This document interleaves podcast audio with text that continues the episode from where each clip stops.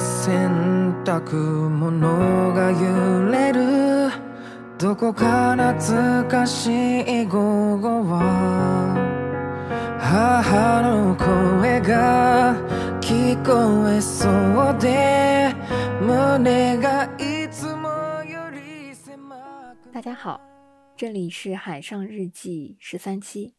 我是唐小友。 现在是二零二二年四月十八日下午三点。嗯，今天是个阳光明媚的星期一。通常，嗯，星期一是一周里面，嗯，至少对我自己来说最关心赚钱、工作和经济的一天。但是现在的每一天，仿佛又都是每一周的开始。嗯，那就先分享一下今天的状况吧。嗯。星期一啊，在我的理解里啊，它通常是各个公司开启一周工作啊、开周会的日子。不知道你们怎么样啊？反正，呃，我总是觉得现在的这个周会啊，对于一些上海的打工人来说，可能多少都有一点为赋新词强说愁的感觉。就是如果你啊所在的公司全员都在上海的话。我觉得大家此时啊，都还是挺知道对方的不容易的，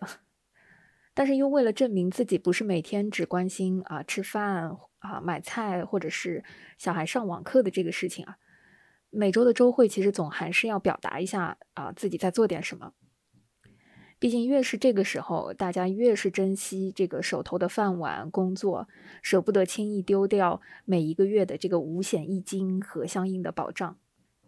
但自己呢，其实也心知肚明，就是很想要快点开完这个周会，尤其是如果大家是视频开会，开着摄像头的话，忍不住就会想快点结束，想看一下手机的，因为不知道这个手机里团购群里的这个牛奶到底什么时候到货，然后现在大太阳底下会不会被晒得太久啊？到的速冻食品或者冷冻食品会不会有人送等等。啊，如果是全球性的公司啊，或者是全国的啊这种这个业务范围，当在每个礼拜开会或者是工作的时候，看着别的地方的人进行项目推进啊，有很多工作在汇报的时候，其实在上海的这些朋友啊，多少我觉得总会有一种被推着走的感觉。然后自己如果憋不出一点儿啊，这个礼拜工作的这个事情呢？肯定是在这个会上有点不好意思的啊！如果你在公司呢是一个一线工作的同学，就是呃可以说是啊在公司具体这个干活的朋友，每天有具体的项目和任务要做，那我觉得可能其实还好，就相当于啊在学校老师布置了今天要完成的作业，然后你只要保质保量的啊想办法完成这个作业，就已经是合格生了。当然，如果除了这个作业之外啊，以前学有余力的情况下，肯定会再做一些课后练习啊，一课一练啊，啊，现在肯定是啊不用搞了，但是也算是另外的一种安心吧。那如果你是公司的中层呢，相信现在就很尴尬啊。上个礼拜的工作日啊，我就在我自己的这个发小群里看到，就是某国际品牌的中层他一周的这个日历。我可以非常简单的跟大家分享一下，可以看到从早上九点钟开始到晚上八点，几乎都时不时的穿插有各种就是电话会议的日程。我随便挑几个，比如说，嗯，有一个叫做开六七八月季度培训会重点事项的电话会。哎，我就很好奇啊，就是你们只关心六七八月了吗？那四五月份就是自然已经跳过了。大家已经自然的对五月份也不抱什么期待了啊。然后第二个叫做 CRM Monthly Review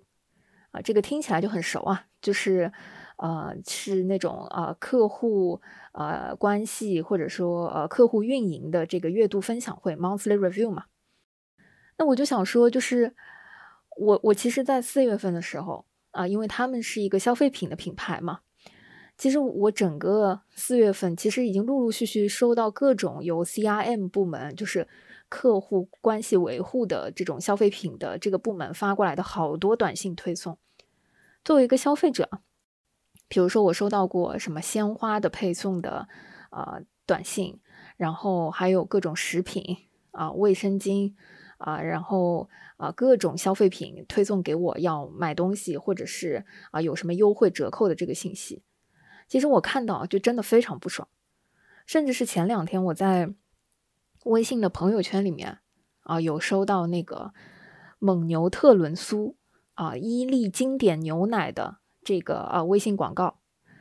实话说呢，我当下真的是非常非常需要常温奶，或者说在我断奶的那段时间里面，就非常想要采购。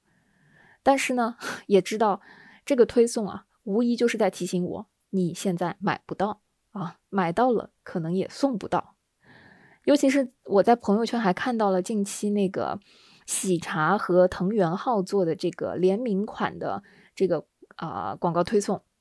啊，还有杭州的朋友买到了这个茶，哇，黑色的这个包装超级酷，然后发一张朋友圈的晒单。我甚至收到了喜茶给我的这个短信推送，我就想说搞什么搞？这个情况下你给我啊发这个呃广告营销，到底是让我买呢，还是买不到呢，还是眼馋？所以这个 CRM Monthly Review 啊，不知道他们开会的时候会聊什么内容。然后还有一个叫。Review 六幺八，哇，这个会我也觉得他们开的时候不知道会具体讨论些什么。反正京东不是硬生生的已经把六幺八提前了两个月嘛？就是我只想说，先不要照顾什么六幺八，把之前的东西 都慢慢的给我发货送到，好不好？然后我我我大致看了一下他的这个日程，扫了一眼之后，就是作为一个消费者内心深处的这些 OS 啊，后来我发现。是我自己狭隘了，格局没有打开。实话说啊，这是一个国际消费品品牌的中层的一个啊工作会议，对不对？就是如果放眼全国的话，毕竟啊，除了上海之外，还有很多城市是在啊自由的、正常的这个生活的。那全国的生意还是要做的嘛。所以，哎，我觉得我内心的这些 OS 啊，还确实是因为格局小了。那终于呢啊，我在他的这个啊工作安排里面看到了有一条啊，叫做“二零二二疫情关爱福利”啊，是给到员工的，叫做居家隔离的心理自主调试。哎，不得不说呢，这居家办公啊，我觉得已经有很多电话会要参加了。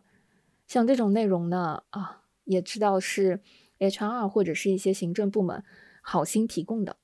但是如果我是这个公司的员工啊，就想说，到底是参加好呢，还是不参加好呢？总之，现在任何一个企业，感觉任何一个部门，其实都挺不容易的。哎，这种打工人的不容易啊，我相信是大部分在上海居家的这个小伙伴们都能体会到的。其实不只是打工人啊，还有一些企业主、创业者。还有公司的呃决策层，相信现在也都没有闲着。呃，我自己就有一个呃创业的团队，然后呃也是创业团队的一员。当然，对我来说，我觉得好在现在没有过多的啊场地或者是租金的硬性支出，人员也不算太多。但即便这样，其实，在啊四月五日之后啊，当我意识到啊整体上海封闭的这个形势。不像之前想象的那么乐观。之后啊，我还是花了整整一个下午，打开通讯录，反复的在脑海中盘点哪些人是需要我照顾的啊，哪些人是需要关心一下的，然后会不会遗漏了任何一个人？这就是一个，嗯，即便团队再小的呃创业者和嗯团队负责人当下非常真实的心境。借用啊，其他同为公司管理层的小伙伴的那个话说啊，他说，这个时候若是公司没有什么作为，或者是呃毫不关心自己的团队和员工，相信是会寒了团队的心。封闭之后也没有什么人愿意跟着你干的。嗯，在朋友圈我还看到许多呃小伙伴晒出了自己公司的保障大礼包，不得不说我自己是非常羡慕的。就是不能说是卷啊，就是嗯，只要凑过这些单，啊，只要你自己试过买菜和做过团长团购，相信每一个大礼包当中的艰难，都是能够感同身受的。嗯，说到真正的企业主和创业者，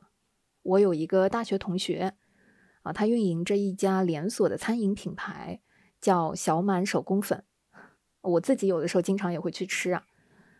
然后呢，嗯，他们家同时也在做啊一个适合居家食用的，呃，快手肥汁的米线品牌线，叫满小宝。就是那种啊，买回去可以在家煮一煮，或者是泡开就能吃的，呃，比方便面啊更营养的这个肥汁米线。然后一个餐饮连锁品牌的企业主，四月七号和八号的时候，那当时他就跟我说，说超级超级忙，因为要忙着给四百多位同事配菜。我当时有点愣，就是我很难想象说。嗯，在封闭的当下，虽然买菜难、物资紧缺，但是一个餐饮连锁品牌的员工会吃不上饭，然后品牌的老板会为员工的吃饭问题在到处找食材。就刚开始我是有点不太相信的，甚至是有点困惑。啊，后来我才意识到，这可能是绝大多数啊餐饮店、餐饮公司员工的真实状况，因为平时。呃，这些店内的员工、服务员、厨师，大多数不管是连锁品牌还是小的这些门店，呃，他们的员工大部分都是在呃门店或者是公司里面解决吃饭问题的，就是他们有员工的工作餐，所以基本上一日三餐呢，他们都是在店里解决的，就回到家就根本没有囤货买菜啊，甚至是在家里做饭的习惯。这封锁了之后啊，一下子别说啊，这些餐饮店要开门营业了，就是员工本身的吃饭问题，就已经成了老板的最大的问题。呃，至于为什么会啊突然就理解了餐饮企业的员工会有吃饭难的问题呢？是因为前两天啊，我有个朋友在徐汇区那边做团长，啊，就是啊很很典型的那些老街区。然后当他外出取菜的时候，经过平时经常去的啊光顾的一家小餐厅、小饭馆，然后发现店里住着十几个人，就是嗯员工啊、厨师啊都睡在啊店里的桌子上，甚至就是有一些很窘迫的那个状况。然后他就上门去问，才知道嗯店里已经实在没有吃的了。然后老板呢原先说好要送菜。但是因为又在别的小区和啊别的街道没有办法一下子出门，所以十几个人也不敢出门，没地方买菜，自然也没有办法参加什么周围的社区团购。就是巧妇难为无米之炊。二零二二年，我真的不敢相信，在上海还会有厨子饿死自己的故事。好在我这个朋友啊，通过周围的这个社区邻里的帮助啊，给平常常去的这家小餐馆一人一口匀上了一些挂面、米、蔬菜啊，总算是可以熬过这一阵。嗯，前两天呢，当我在看到这个小满手工粉的这个运营小伙伴的朋友圈，看到他把上海的仓库里仅存的一万多份的满小宝全部捐给了上海市政府。还采购了一千八百多枚鸡蛋给自己所在小区的老人，照顾上了旗下四百多名员工的吃饭问题，感觉总算是近期没有白忙活。其实，在封锁下，这样的企业的例子还不算少数。我身边就有一个宠物食品和用品公司，其实不仅是。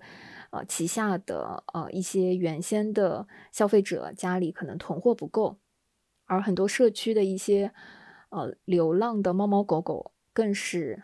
有一些照顾不上，所以他们在啊看到封锁状况之后，四十八小时之内就调动了二十多吨的宠物物资进入上海，开始配送到各个区域。公司的这个员工啊，为了能够协调全市的物资，普遍一天就只能睡个一两个小时。闲暇的时候还要照顾到自己在社区团购的这个买菜的这个进度。如果说在这个当下啊，这些卖货或者说提供物资保障的公司，是不是真的像一些啊媒体报道的一样，就是可以赚到很多钱？我想分享一个，呃，我周围实实在在的，嗯，替大家调动物资的小伙伴的一个分享。其实这个公司啊，从二零二零年疫情开始之前，原先是一家户外俱乐部，啊，从事比较高端的，呃，全国甚至境外的旅行定制。然后疫情开始之后呢，嗯，他们也成立了一个独立的严选部门，啊，开始做一些呃农副产品啊相关的供应链和物资筛选的这个工作。呃，之前还写过相关的这个公告啊，说从全国各地挑选好吃的啊，给到啊全国的这个消费者。然后在疫情封锁之后呢，他们自然也就啊重新启用和调动起自己的这个供应商和供应链资源，想要帮助上海的这些啊老主顾或者说消费者能够吃上一些合理的、平价的一些物资。十二天的这个团长经历，他们到底赚了多少钱呢？这里面有几个数据啊，我可以跟大家分享一下。呃，第一批他们做的这个民生保障的这个物资呢，是六十块钱七斤的这个蔬菜包，没有算上就是平台会扣的这个手续费和银行的一些呃手续费等等，大概亏了一千多块钱。然后第二批他们做的这个是高价的这个水果蛋糕，所谓的高价其实只是这个客单价比较高，两百块钱一单，然后每单呢会加十块钱的这个运费，大概呃整体会比盒马差不多便宜个啊百分之十左右，然后盈利了，嗯，差不多四千块钱左右。然后第三批呢是给到啊消费者的一些父母、公司的员工，还有员工的朋友、父母等等的一个啊套餐。六百八十八的这个套餐有一些肉，有一些蔬菜，啊，然后自己差不多 光运费就贴了几百块钱，然后整体呢亏了五千六百多块，然后十五个人的这个小分队，十二天连轴转，就是整个人工的成本差不多就是九万多块钱，就是这样子的一个小小的团队，在短短两周不到的时间里面，给五十多个小区。差不多三千多个家庭，呃，投送了就是上万元的这个物资啊。今天是周一啊，就是我又看到这个团队的小伙伴，因为上海封城，所以陆陆续续的又注册上了小区和附近的闪送的快递员。嗯。我我不知道如何面对啊，网上疯传的那些日收入过万的快递小哥的状况，我不知道真假，也无法核实，只知道，嗯，从身边的这些小伙伴注册成快递小哥之后，在快递小哥群里看到的是 更多的呃外卖小哥，他们晚上是睡在 ATM 机的机房、塑料大棚底下，还有。桥洞和隧道里，这些无家可归的人，也是当下真实的发生在我们身边的，在服务和保障的人群。曾经我在媒体和企业工作的时候啊，一直听说或者了解到有这样子的一个啊，在企业里的部门，叫做企业社会责任部，简称呢就是 CSR。啊，corporate social responsibility 这样子一个部门，通常呢，它可能是一个企业啊壮大，或者说企业啊想要从事一些呃慈善或者是跟社会责任相关的这个工作之后会成立的这样子的一个团体。实话说，嗯，我刚刚分享或者说我了解到的这些朋友和企业，他们所在的公司未必有这样子的部门。或者说，就是根本啊没有想过正经的 要呃设立一个这样子的 CSR 的部门，但是这完全不妨碍他们不管是做着企业，还是身在企业，实践着应尽的或者是超额的社会责任。这不是出于任何的强迫，而是他们对于身边的人最具体的真善美、最真实的实践。我相信，呃，疫情封锁下的这段时间，其实是对于没有收入，然后支付着不小的固定成本，还要照顾好团队里的每一个人的企业主，都是不小的挑战。相信每一个封锁的日子，不只是周一，都是不那么容易的日子。嗯，今天我想推荐的这一个好东西，或者说想推荐的好物。嗯，让我想起了在去年，呃，世界读书日，也就是接近四月底的这个时间段，文化有限的大一老师曾经邀请我做一个非常非常简短的录音和分享。当时我推荐给他的，呃，推荐给大家的吧，正是啊李光耀的《论中国与世界》这本书。前两天我又把这本书拿出来了，我觉得在这个。背景下读起来似乎更有意思。这本书很薄啊，差不多九万多字，读起来非常快。它是中信出版社出版，在二零一三年十月啊第一次印刷。然后呃，我二零二一年的时候为大家推荐了一次，但是在二零二二年的四月份，可能再拿起来看会觉得更加应景吧。嗯，这本书集结了李光耀诸多次的公开演讲、访谈啊，还有论文集锦。嗯，主要是由李光耀口述，然后经过美国哈佛大学肯尼迪政府学院院长啊格雷厄姆·艾利森啊整理撰写的。作为新加坡的国父啊，李光耀从一九五九年到一九九零年期间担任新加坡总理。啊，经历了可以说是世界变革非常多变的呃五十多年。这本书里啊虽然薄，但是探讨的话题却非常多，其中涵盖了啊他对中美关系的看法啊，对印度的未来，对伊斯兰恐怖主义、经济增长、地缘政治和全球化以及民主等等很多话题的看法。在这个国际格局动荡、政治变幻莫测的时间段。或许我们每个人都更需要去判断，什么是对的，什么是错的，什么又是未来。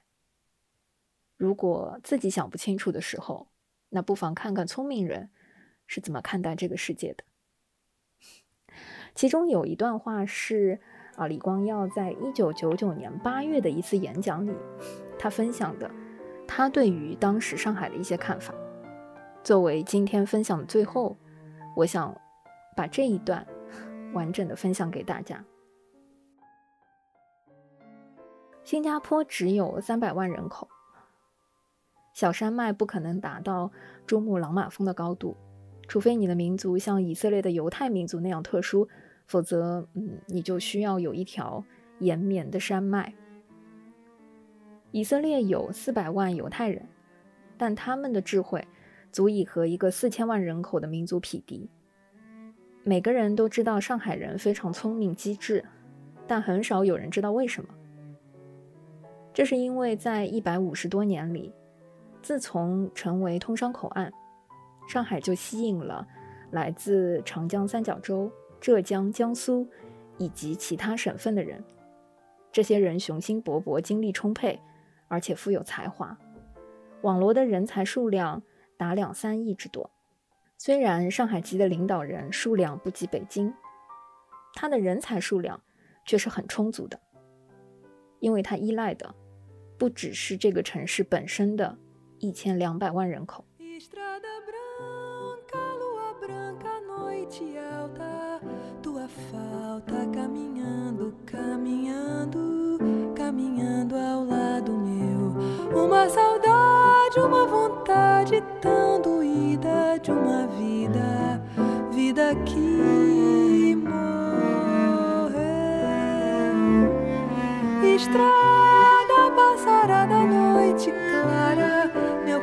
é tão sozinho, tão sozinho a percorrer,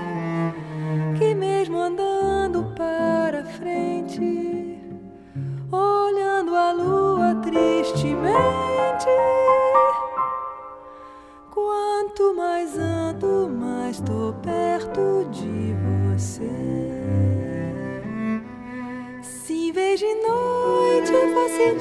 se o sol brilhasse a poesia, se em vez de triste fosse alegre de partir. Se em vez de eu ver só minha sombra nessa estrada, eu visse ao longo dessa estrada outra sombra me seguir. Mas a verdade é que a cidade ficou longe ficou na cidade, se deixou meu bem querer.